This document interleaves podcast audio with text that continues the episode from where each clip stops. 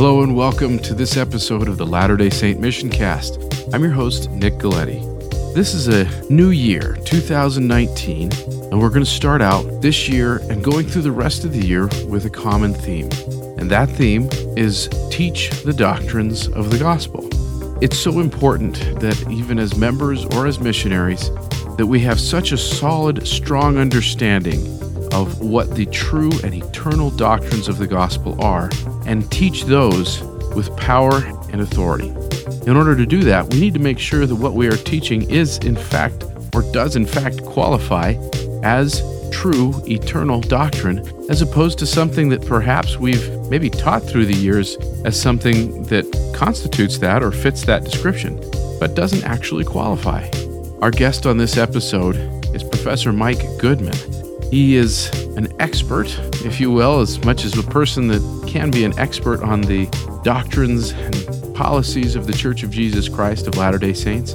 He teaches at BYU, and today's episode is going to be so important to help us understand the difference, not only in our own lives, but in the way that we approach what we teach to other people. I have some other things that I want to share about how this is going to serve as a foundational episode for the rest of what we are going to produce on this podcast in the coming year. So please stay tuned right after our interview with Mike Goodman to hear how this is setting that foundation. So here now is my interview with Mike Goodman. Our very special guest on this episode of the Latter day Saint Mission Cast is Mike Goodman, who teaches at BYU. I do. And uh, has been involved in the curriculum development for the marriage and family courses yeah. and a number of other things. I consider his episode on the latter or the it is now the Latter Day Saint Perspectives podcast. It was LDS Perspectives oh, podcast oh, at the time. That your interview with Laura Hales I put as one of my top five favorite podcasts of all time. Oh. Thank it you. was it had a very profound effect on me in in many ways, which is why I also wanted you to come on here to talk about some similarities in those two topics, and that is the difference between principle and doctrine versus policy and practice. Yeah. So let's start off with what is doctrine? Thank you. Um, the, the definition of doctrine has changed numerous times throughout the history of the world, the Christian world, but also in the church. Um, I did an interesting study of every instance of the word doctrine in the last 150 years in General Conference. Oh, okay. With a real emphasis on the last 30 years. And in the beginning, doctrine simply was used as a word to mean teaching. Didn't necessarily mean authoritative teaching, it was just more generic. But interestingly enough, in the last 30 to 40 years, I went back and looked at every instance of the word doctrine from the First Presidency and Quorum of 12 in, in General Conference for almost 40 years. And they've begun to use the word in a much more specific way, in a way in which they're seeking to help members understand what they can put faith in. And, and, and what I mean by that in some ways is what won't change, what is eternal, what, what they can have faith will lead them to the Savior. And so doctrine as it has been used extensively in the last 30 years would refer to those teachings which are eternal in nature uh, and those teachings which are often, mm, almost always taught by the First Presidency and Quorum of 12 as a group, not simply as an individual. And they also focus on the concept of that which is salvific. In other words, that which is, is necessary for our salvation. So doctrine being those teachings which bring us to Christ, which we can hold on to. Yeah. And those are the three kind of basic criteria for determining something as doctrine. doctrine. And then we have policy or yes. practice, yeah. which we would then say are ways that those doctrines are maybe implemented. Perfect. Yeah, that that policy and practice uh, the way I've explained it before with my missionaries, with with my students, is it's the best effort of prophets, seers, and revelators, and the church in general, to apply true principles and true doctrine. Um, something I would I would say from the beginning, though, is that principle and practice, the fact that it is the best effort of of the brethren and the church leadership to implement true doctrines, doesn't mean that it's necessarily something that they're free to change or implement something different.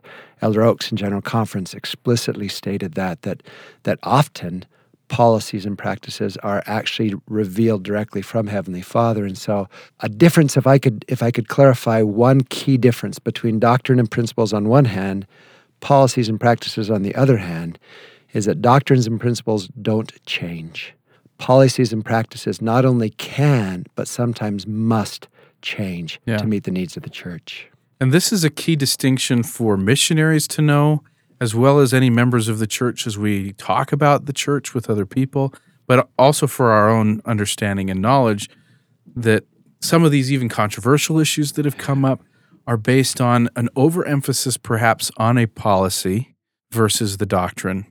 And so let's let's maybe give a couple examples of what we're talking about. So a doctrine, and, and I think the church has nine basic doctrines that they put on their website. They do. And those are things like the Godhead, plan, Plan of salvation, priesthood and priesthood ordinances and covenants and things like that. Even commandments mm-hmm. is one of the those doctrines. So we have things like the teachings of the atonement, yeah and then what's a policy or prac- or a practice on that that let- would be like the sacrament? Maybe? Yeah, exactly. So, in other words, if we if we look at the doctrine of the atonement, the atonement is definitely salvific. The atonement is taught regularly by the First Presidency and Quorum of Twelve, and the atonement is eternal, meaning that it, it has never changed. It won't change. Our understanding of it changes, and the practices we use to commemorate and bind ourselves to that have changed numerous times. So, for example, if you're an ancient Israelite and you were seeking to connect yourself to Jehovah, you would do so with the concept or the practice of, of sacrifice. You would take a little lamb, you'd slice that little lamb's throat, and you would burn the lamb, and that was your way of remembering the sacrifice and the atonement of Jesus Christ. You and I are not going to be doing that in sacrament meeting nowadays, no, right? I hope not. And so today we implement a practice that the Savior put in place called the, the sacrament. But even the sacrament itself has changed in how we do it over the years. And so if something changes within our administration of the sacrament, water to wine or wine to water, or, or when we do it, or how frequently we do it, that doesn't call into question the doctrine of the atonement. It's simply the practice of the church, in this case, a revealed practice by Christ Himself, that we use to combine and, and connect ourselves by covenant to God. Yeah. And we have a number of other different examples that we can give. Uh, there's, we talk about the word of wisdom being a very unique Yes. policy or, or practice that has changed even since it was revealed in our day. Yes. Uh, and, and it is the purview of the first presidency, the prophet, to, to amend, to, to help interpret reinterpret these things. Um, so, how can we as a missionary know if we're teaching a doctrine or maybe even a folk doctrine that isn't even true? E- excellent question. I, I think one of the one of the keys to this really is, in my opinion, following the example of, of the first presidency in of Twelve. Obviously, the most secure way of telling that something is core or something that you can have great faith in is something that is taught by the united voice of the First Presidency in of Twelve. That will give us much more confidence that that that issue is something that is not only true, but something that they are focusing on and that our missionaries should be focusing Yeah. on. Let's say it's something that that seven or eight of the First Presidency and Quorum of Twelve talk on regularly. That that to me is also fairly strongly that increases the evidence of the authoritative nature of that teaching. But let's say it's something that only one or one or two people, First Presidency Quorum of 12, are teaching. Yeah. That doesn't mean it's false, but it pulls back a little bit of the authoritative evidence for it. And if I were a missionary, I would be very hesitant to, to spend a lot of time and effort and energy on something that isn't being taught regularly and consistently by the First Presidency and Quorum of 12. Obviously, and I, and I, and I didn't say this earlier, the standard works become a standard for us and for the First Presidency and Quorum of 12 in determining these issues. But one of the challenges with Scripture is, as, as all of us realize, there are things in Scripture that aren't necessarily written by prophets. Some of them are written by historians. There are other issues which the fact that it's in Scripture, for instance, how far a Nephite might walk or, or, or a Jewish person might walk at a given day, doesn't mean that it's necessarily pertinent to our Right. missionaries in our life at this point. And so, looking towards the first presidency in Quorum of 12, what they're regularly teaching from the scriptures, and asking ourselves as a missionary, is this something that's that these wonderful people who are who are studying with the uh, missionaries need to know if they're going to be able to come to Christ? If not, it should really make us question the the the worth of spending much time with that. Yeah. And sometimes missionaries get caught up in I want to teach something that makes me sound smart. Yes, yeah, absolutely. And and and those things which are maybe a little more juicy, those things are a, Yeah. a little bit more of of of controversial interest, but that's not going to be bring people to Christ. Yeah. We want to figure out uh, the first principles and ordinances of the gospel. One of the one of the realities is preach my gospel is put together with that very concept actually of we want to we want to look at what are the core teachings that someone has to know to be able to gain a testimony of the Lord Jesus Christ and His Yeah. church. Uh, I actually served on a committee for the church before Preach My Gospel that was tasked, that was part of a task group looking at that very issue. What are the teachings and, interestingly, practices that investigators have to know if they're going to be prepared to gain that testimony? Yeah. And that's really what we want our missionaries focusing on. Well, and we have some issues that that are really difficult, um, such as like we just went to two hour church, Yes. right? Yeah. So we have is th- that a policy or practice? Pretty clearly, it's a policy. Yep.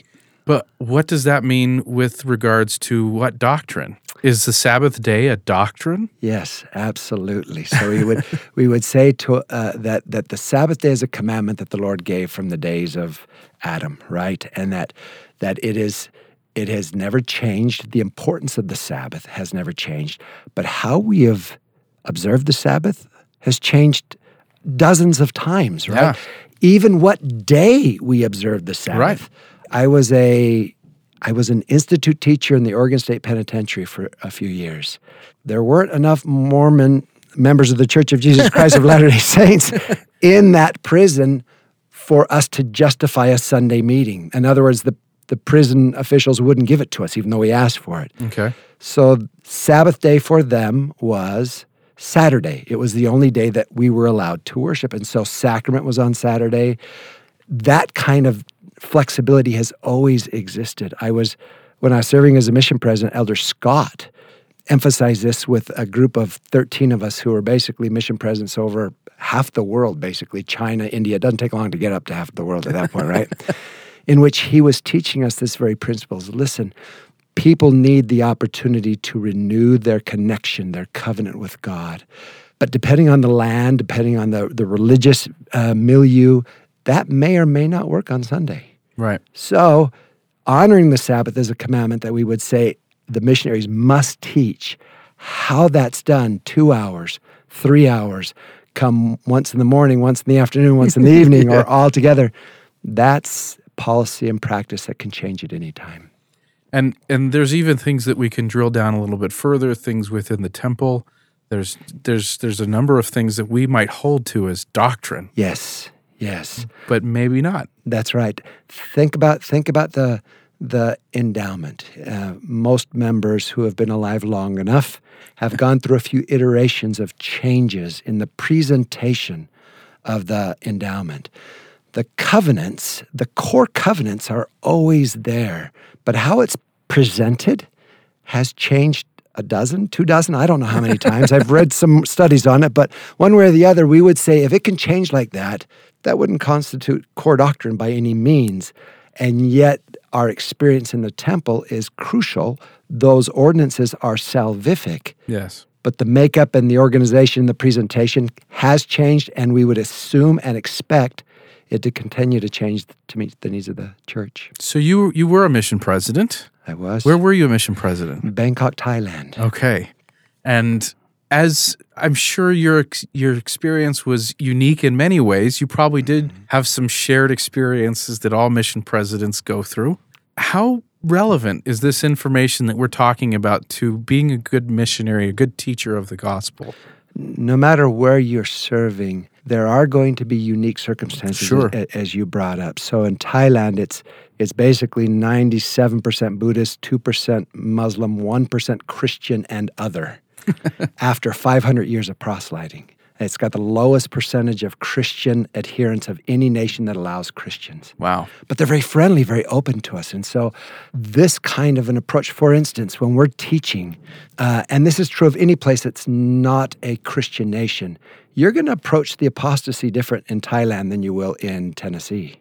Where in Tennessee, as you're teaching the, the historical reality of the apostasy and the doctrinal reality of prophets and revelation, in Tennessee, they have a specific biblical view of, of what Sure. that means. And so you're going to approach it differently. In Thailand, the Bible isn't any more special than the Book of Mormon, which is any more special than the Quran, which is, any, it's basically a holy book. And so we're going to approach even something even as basic as the nature of God differently. Yeah. For an example, my very first day in country as a missionary, not as a mission president, my companion turned to me and asked me to teach a principle of the discussion. And I started with these words, Rao Chua Nai Prapupan Jiao, which simply is, we believe in God. The person I was teaching looked at me like I was dumb and said, "Pff, Everyone does. He lives in Bangkok. and I thought, whoa, God doesn't live in Bangkok. While my companion was laughing because the word for God, Prapupan Jiao, is the same word they use for king. So when I said we believe in God, they heard we believe in the king. And he goes, Well, of course, everyone does. He lives in Bangkok. Yeah. Well, it wasn't just a funny anecdote. They don't have a concept of God. Therefore, when you're teaching someone in Georgia and you say, We believe in God and Jesus Christ, they have very specific views of that. You're teaching in a place like Thailand or, or, or anywhere in the non Christian world, and they may or may not have any idea. And so you're beginning to teach basic doctrines. There is a God, and this is what we know about God. And, and, and if I could take that just a little further, Sure. it's quite interesting to watch how the brethren have sculpted the discussions to align with the way prophets have done it throughout the years. So, for instance, when prophets teach people who don't know God that there is a God, pretty basic stuff, right? They almost always follow a pattern. If you look at Aaron, you look at Ammon, you look at Enoch, you look at Moses, you look at Abraham. When they're talking to people who don't know God, they always start with A, there is a God. That's kind of important. Sure. But interestingly enough, at that point, almost always they go to if you're going to understand God, you have to understand the creation, the fall, and the atonement. Well, take a look at the modern missionary discussions. Yeah. Very first principle there is a God, He is our Father. Second discussion, the creation, the fall, the atonement. Third discussion, the gospel of Jesus Christ, faith, repentance, baptism, the Holy Spirit.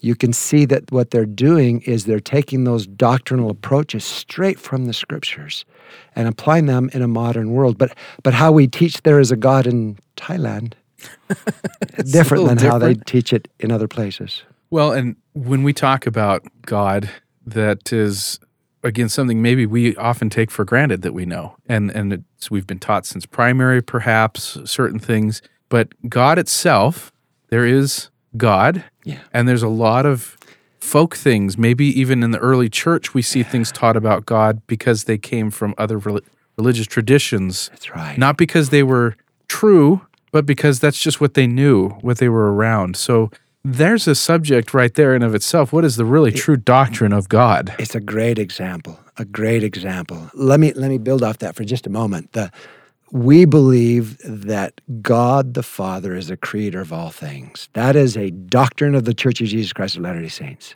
How God created all things is not a doctrine of the Church of Jesus Christ of Latter-day Saints.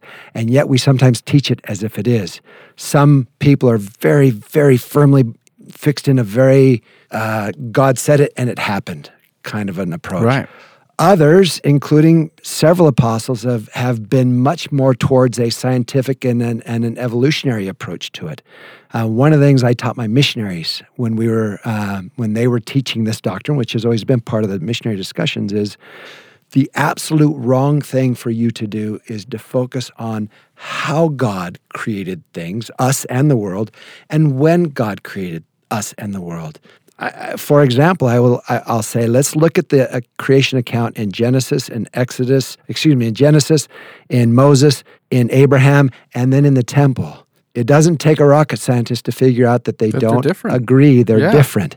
Which means we don't know, and it doesn't matter, being as you and I are not going to be creating any worlds in the next few weeks, right? And so, what I tell the, the, my missionaries is don't focus on the how. That's not essential for your missionaries to know, and you don't know it. Don't focus on the when. You like 6,000 years, cool beans. They like 6 billion, cool beans. It doesn't matter. Let it be. Look at how prophets do it. They focus on the why. Why did God create? Moses 139. And they focus on the who. When prophets used the creation outside of those three accounts of the seven days, which don't match, almost always when prophets bring up the creation, it's to teach the nature of God. So I taught my missionaries when you teach the creation, focus on what we learn about God, focus on what we learn about ourself and our relationship to God. So that's a, a- an example of yes, the creation and God and God as the creator is a doctrine. How he did it, not Nothing so to do with it. Nothing to do with it. And and that's an interesting concept when you talk about faith traditions that are not traditional Christian. Yes. They all have a creation drama, a creation. Right. I don't know what word we want to throw at it. Christian, non Christian, doesn't matter. Every major religion has one. Yeah. So the Christian or the creation myth is what I was looking for. Yeah. Um, so with with that being put into place, how important is it to understand not only our doctrine but maybe other people's teachings? Hugely. I mean, the, the concept of building on common beliefs is is been taught to missionaries for decades, right? Um, we want to understand what they understand so that we can build on those things, not so that we can morph our own doctrine. But the reality is, almost every creation saga, myth, call it whatever you want to, has commonalities to it.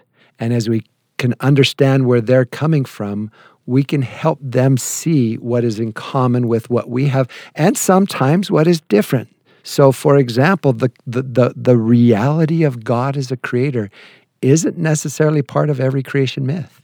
But for you and I in, in the church, that's not an unimportant issue. and as a result, we're going to say, even if they don't believe that, us knowing they don't would then help us to say, okay, let's introduce something that we believe is really important for you to know that that that prophets have taught us for millennia. Yeah. And so if we were to go down the line, we could we could essentially say things like the priesthood is a doctrine, Yes. but who holds it and when is not, and how it's even Used, or implemented. How important is that, especially in our day and age? Yeah. Um, we know that priesthood ordinances and covenants are essential for salvation. Therefore, we know that priesthood, the power of God from the days of Adam, has been shared with us. But who holds the priesthood, how it was organized, and how it has been how it has been administered, has changed numerous times since the days of Adam, which comes back to this difference between doctrine and principle. On one hand, there is priesthood authority, and it's essential to salvation, and policy and practice. Deacons are 12 years old. No, deacons are 28 years old. Uh, you know, we have Yeah. one quorum of 70. We have five quorums of 70. At this point, only father son groupings hold the priesthood. At this point, 12 apostles hold it. At this point, every male member. And so the fact that these policies and practices change should help us to relax a little bit when things change. It's not a representation that the past was wrong necessarily in any way. Yeah. It's that the needs of the current time have changed. So President Nelson and the First Presidency in Quorum of 12 have felt very inspired to change the organization of the Elders Quorum. It wasn't because the High Priest Quorum was evil. It wasn't because there was something wrong with what was there. But the current needs aren't being met by the policy and practice of, of last year. And so the First Presidency in Quorum of 12, receiving revelation from the Lord, implements a new practice, a new policy, which then allows God to bring us a little closer to where He wants us to be. Well, and and one of the tendencies that I've had when I've talked with people about this doctrine and pol- uh, policy, you know, it's not a versus. Yeah, they're it's not, not. They're not oppositional, but it's also we're not trying to downgrade policy, No. and that can be a fear. And, to a certain extent, you could even argue missionary service. Yes. Is that a doctrine or a policy? No, no. The, the, the concept of sharing the gospel, we'd say, has always been there, but how it's done, when it's done, why, By whom? yeah, by whom exactly has changed. I think this is really important because it, you're right. When we when we try to differentiate it, sometimes people start to feel, well, well, I guess therefore I don't have to pay attention to the policy or practice. Well, try telling that to the Lord. I don't need to, need to wor- worry about the sacrament. It's not important, right? It wasn't always there. It wasn't always there. Therefore, it's not. But that's that's where I think President Oaks' teachings come in so very powerfully, where he taught, listen, just because it's a policy doesn't mean it didn't come from God, and it doesn't mean that it's not salvific. That's an interesting concept. Policy can be salvific just like doctrine can. Right. The difference is doctrine won't change, policy and practice may. But at this time, we are required to do these things. Uh, word of wisdom. Right. Try telling your bishop that doesn't matter and you still get to go to the, the temple and, and do your ordinance. It does Right. not work, right? Right. And so we would say that the that the word of wisdom for those who are under covenant is salvific. Having said that, it hasn't always existed. And we know from prophetic voice that it won't always exist in the form that we currently have it. Right. But it doesn't denigrate it or take away the importance or the God given nature of that. Yeah. And to me, I, I, I would say that this has changed the way I look at even the scriptures mm-hmm. because, and I, this is the way I try and, and teach it. I say that the scriptures have both descriptive and prescriptive Yeah, elements. that's good. And the Spirit will help you know which one is which because they could be the same verse of scripture. Yeah. Um, and and, so like I and I gave this as a, a as an example that First Nephi or Nephi slays Laban. Yes. What is the descriptive and what is the prescriptive? We probably shouldn't conflate those at this point, correct? well, and and that's and, and that's that was the it's a very stark example Yeah. of Nephi teaches trusting the Lord.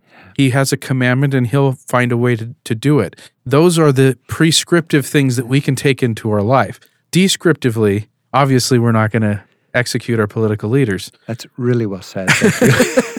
So so I think that that to me also helps me see when I look at the teachings that we have in general conference to to be able to say what are they doing that's descriptive and Yes. what is the prescriptive message and that tends to go back a little bit to doctrine and policy It does. because It it's does. the policy that happened during polygamy point is not what is not what's happening today a- and yet the eternal nature of families stays is what is happening today. right Right. So, this is such a fun topic for me. It really is. What could you give as a source, perhaps, for people wanting to help digest this a little bit mm-hmm. further? Is there any type of, I mean, I can share a link to those nine basic doctrines that they have on the church website. But is there anything else that you can think of that makes for a good exercise? Maybe the gospel That is topics essays. Such a great question. Um, interestingly enough, this topic is handled in a multitude of small places, Okay.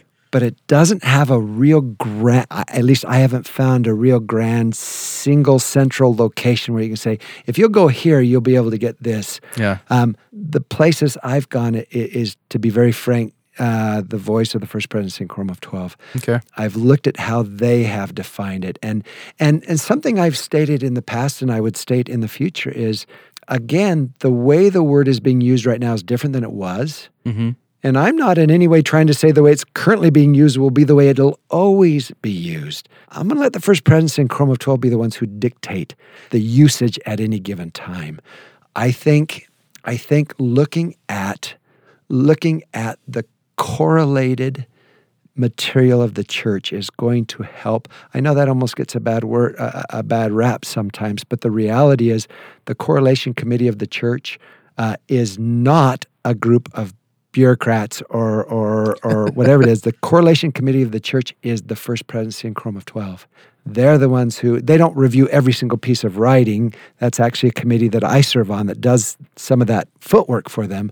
But that which is taught regularly by the first presidency in Quorum of 12, I, I guess if I was going to give you one thing, look for what they're teaching regularly. That will give members, and in, in this uh, instance, missionaries, the highest confidence that what they're teaching is not only true, because there are true things which, to be very frank, aren't very pertinent right now and aren't necessarily that important. It's not only going to be true, but it's that which is going to be important for us in our our time. And so united, regular, consistent voice of the first presidency, first presidency in the Quorum of Twelve would be to me the kind of the end all and be all. Okay. And and I would like to add that, you know, when we are teaching these principles, when we're studying them on our own, maybe take a highlighter and say this this right here this is the doctrine good and yeah. and and understand that that's the phrase that we need to remember as doctrine and maybe these are the ways that it's implemented excellent excellent.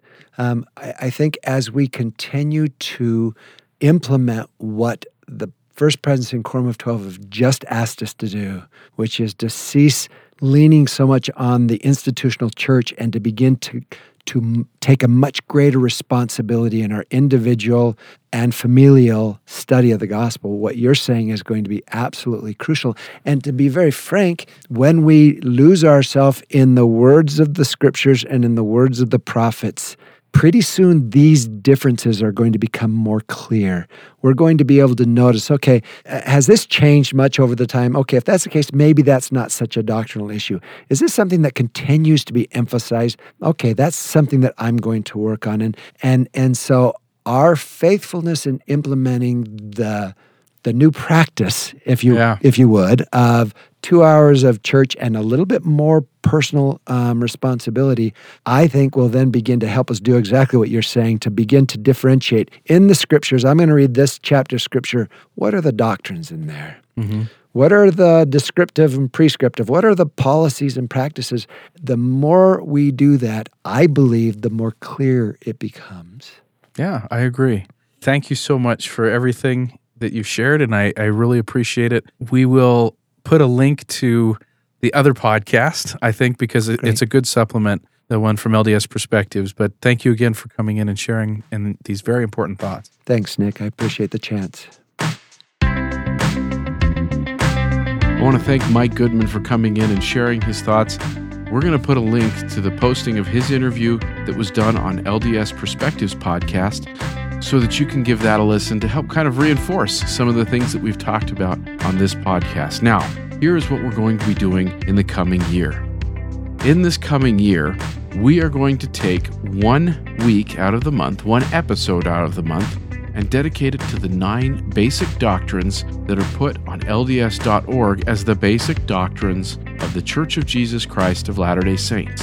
We're going to discuss these principles in terms of what we read from the Preach My Gospel manual. We're going to talk about it in the sense of what is the true and eternal doctrine, as well as discussing maybe what some of the false or even folk doctrines that have risen as a result of just traditions that maybe crop up or that have found their way into the early church and just kind of stuck around.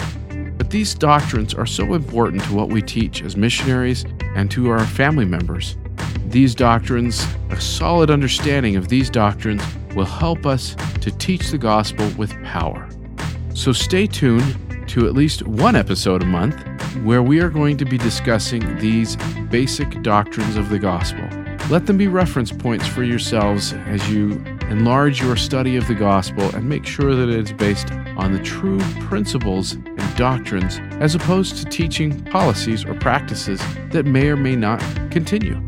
I want to thank you so much for listening to this podcast throughout our opening year of operation. We've covered many different topics and we've gone over so many different things that, you know, frankly, these are the things that I wish I had learned on my mission. And that's why I have been producing this show. Is these are the things that I've learned over the 20 years since I came home and things that I wish I had learned when I was on my mission. I hope to inspire you doing the missionary work and gathering Israel that we are all covenanted to engage ourselves in. Make sure to subscribe to this podcast to get these future episodes. And please leave us a review and a rating in iTunes or on Stitcher or any platform where you get our podcast. It helps other people find us and know that this is something that's worth their time. Thank you again for listening, and we hope to have you next time on the next episode of the Latter day Saint Mission Cast.